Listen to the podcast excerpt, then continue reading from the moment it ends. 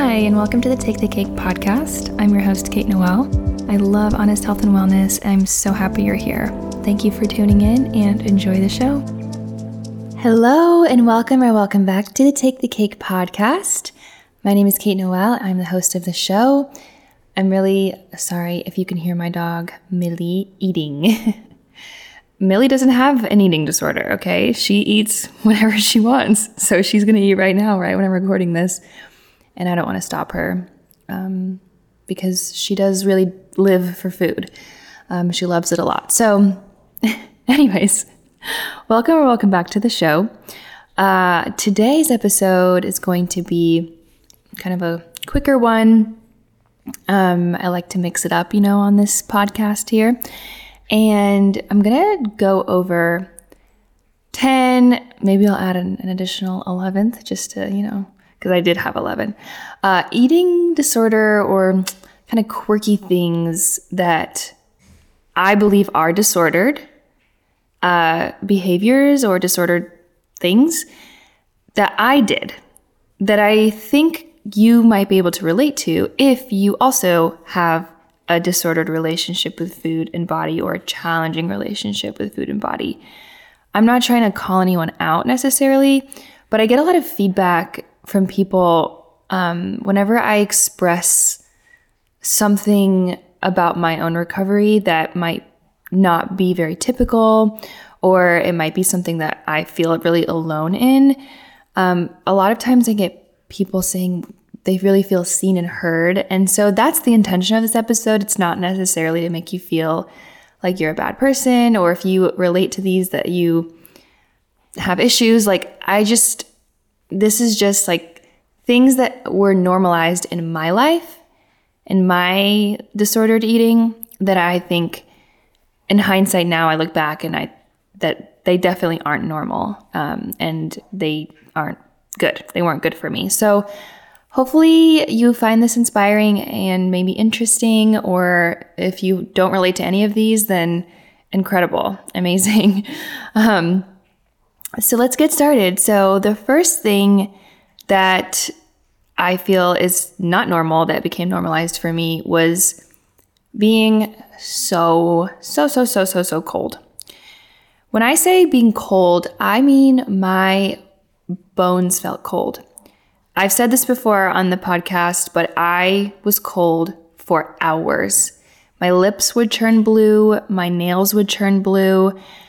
I my skin would be like I'd goosebumps all the time and let's and it wasn't it wasn't even that cold outside. Like you know, it was it would be like maybe 60 degrees Fahrenheit, like a cloudy Los Angeles fall day, winter day and, you know, I'd be shooting or modeling or doing something like that, and I would just be shivering.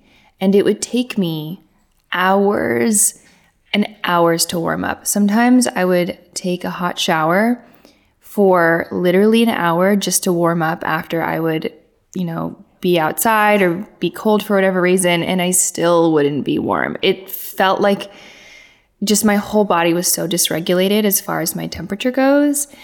And when I say like, but like obviously that was very extreme, but kind of bringing it into another light. I think a lot of people brag about being cold. Does this does this make sense?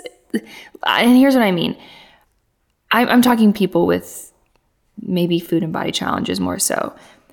It's kind of this like, oh, I'm cold all the time. Like, it almost is masked as this like feminine trait that like people you know women especially have cold hands and they're always cold and like oh i always need a little heater to heat to warm me up i don't know maybe this is more of like a modeling thing that i've noticed like in the industry but does anyone relate to this okay these noises that you're hearing is my dog i'm sorry she came up to me after her meal and she's like licking her chops and making all her noises um, okay, so that's that's my take. It's my hot take on being cold. The next one is kind of another bragging one that I feel like I used to do and I hear people do. It's not necessarily bragging, but I don't know what other word to use. But it's not getting my period or not ovulating. I don't know. I think it's this. The, the, for so long, I was so so scared of getting my period, even though I paradoxically wanted my period back. I would often also have this thought of like, well, when I have my period, that's gonna mean I'm like quote more. Oh my God, Millie, did you hear that little dog burp? You're something else. So I would be kind of like simultaneously want my period and then also think like, well, once I get my period, I'm going to be more average or like I'm going to be like myself. I'm not going to have this edge to me that makes me like it's just a it's just an ex, it's it's like an it's like a validation of a, you're doing good on your recovery, you're doing good on your um, journey of healing your body, uh, and so I don't know. I just there's just this weird thing I've noticed in the community community coupon community community of people not wanting to get their period because it I don't know, there's there's just something about it. So that's not normal. Not getting your period unless there is something else that is happening to you where you would medically not get a period if there's nothing besides the fact that you are overstressed or underweight or not eating enough or too exercising too much, it's not normal. I don't think it should be normalized. And I think a lot of women or people who menstruate normalize not getting their period for whatever reason. The next um, quirk is I would often bake and cook for people, other people, but I wouldn't have any of the things myself. So I'd make cookies or I'd so I'd make cookies or I'd make a big meal for my family or for my friends or for my boyfriends or uh, someone in my life and I just would stare at them or I'd have a little teeny bit here and there and I felt like I'd, I'd have the cookie that was like super small like I'd make myself a little extra with the dough like there wasn't enough dough to make a whole cookie left over so I'd like make a little small one for myself or I'd have the one that like was kind of like ugly that like you know I don't know I just this just isn't normal okay you know often when we if we're restricting while we're baking or cooking for other people that's like a pretty common thing actually and I want to call it out Okay, the next one is wanting to others to eat around you. Um, so wanting validation essentially. Oftentimes, oh, all the time, I would say our eating disorders never validate us internally, long term at least. So because we don't get internal validation from our eating disorders, how could we when we're like hungry and distracted and stressed?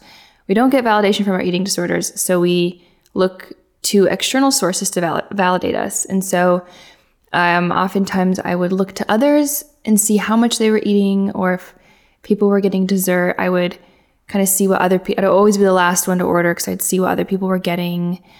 If no one else finished their meal, I wouldn't finish mine, that sort of thing. Or I would eat less than the people around me. And use other people's eating around me as a barometer for how much I was allowed to eat because I wanted to always eat less than everyone else. How we doing? Any of these relating to you? Maybe not. The next one is in quote, I just don't like sauce. I just don't like sauce. I'm laughing because it's kind of funny.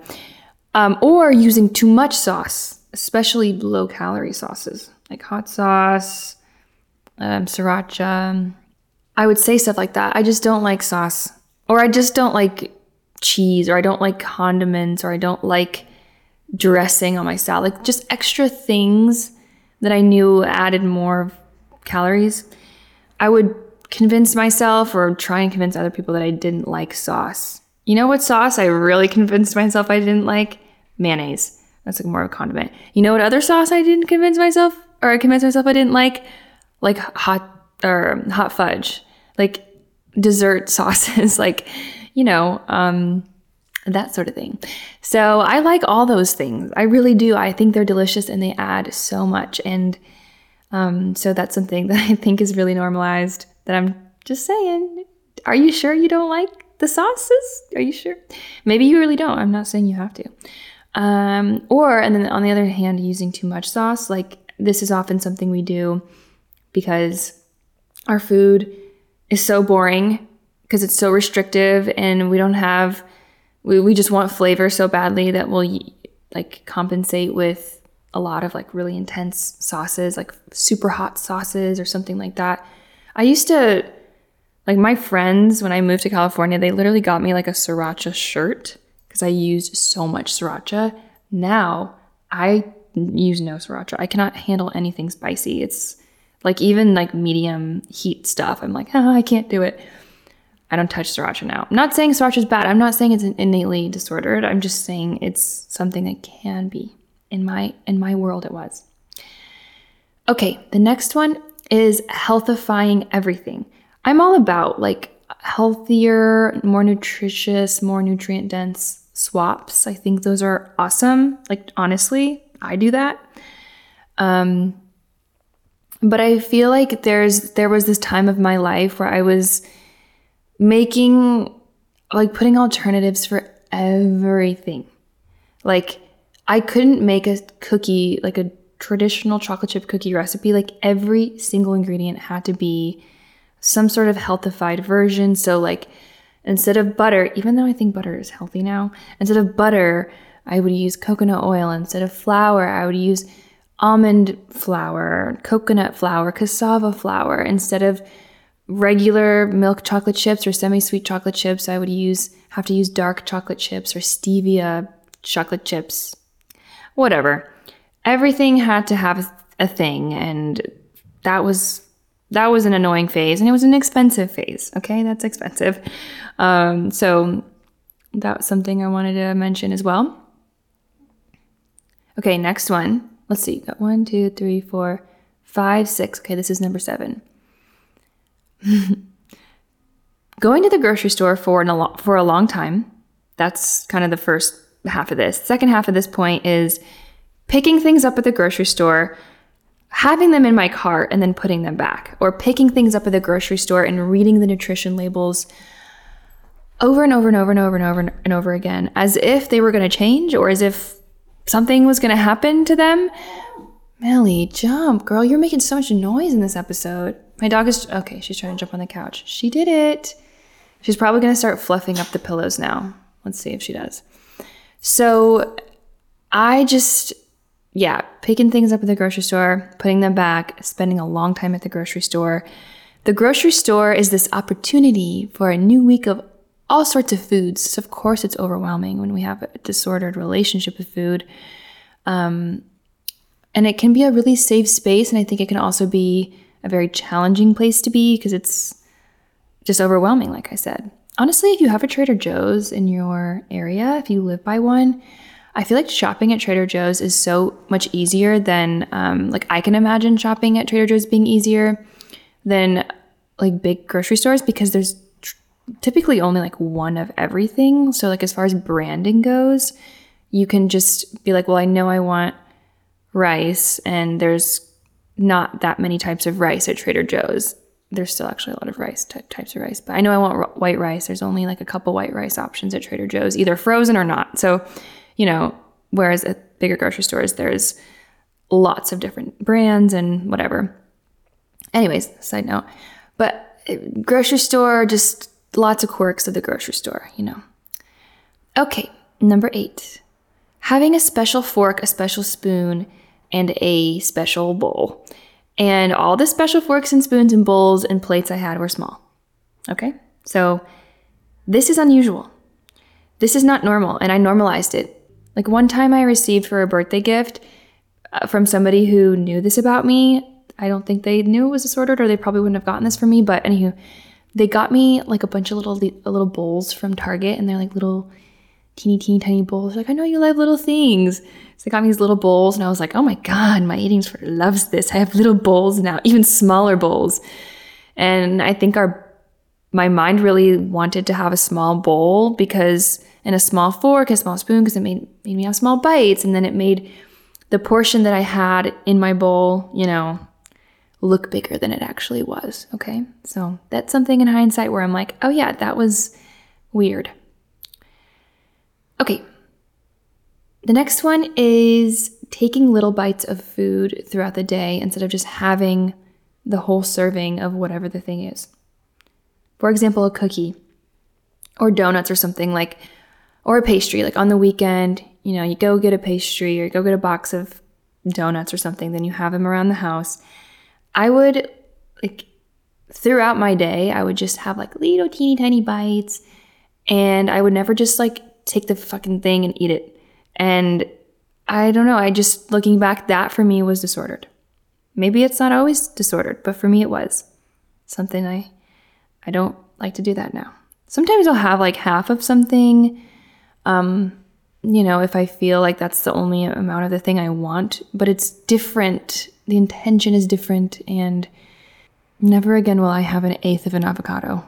All right. I said that like I don't know, someone's dad or something. All right. Okay, so taking little bites. Wait, I already said that one. Oops. Next one is never getting the bread on anything or the carb on anything. So I would, at the Chipotle, you know, I would never get the rice, regular burrito bowls, get the salad bowl, even though, like, what's the difference? I don't even know. Salad bowl with less rice, or I'd get the hamburger without the bun, which is okay. Sometimes I still have a hamburger without a bun. I don't really buy hamburger buns. But like if I was going out for a burger, I would like still get the thing or I would get the do the thing where you like have the sandwich and you like slowly slide the piece of bread off and like try and eat the middle instead of the whole piece of bread and then you have the piece of bread anyways because you end up wanting it and then you feel bad, you know what I mean? Maybe it's just me. Um, so just not getting the base on anything. Another thing is I used to get, um, I don't, I live in LA and there's no Jimmy John's around me anymore. Jimmy John's is a sandwich place. And I used to get the Unwiches a lot, which is the sandwich without the, it's like a lettuce wrap. So like a lot of lettuce wrap things, which is fine. You can get the lettuce wrap thing if you want. I'd probably do that now sometimes, but it was definitely from a disordered place for me when I would do it every time. Okay, so that that's it. Um, I don't really have 11. I only have 10 actually now that I'm looking at it. So those are the 10 eating disorder quirks that in hindsight I I just thought of these. I'm sure there's plenty more. Let me know if you want me to do part 2. I can probably think of more or let me know if you think of any. Um, thank you for listening to Take the Cake. I love you all. Honestly, thank you. Thank you so much for listening to this podcast taking the time. I would appreciate so much a rating and a review if you liked it or if you didn't like it. um, you know, it means a lot to me. Feedback. So, thank you so much for listening. I hope you have a great rest of your week, and I'll see you on the next one. Bye.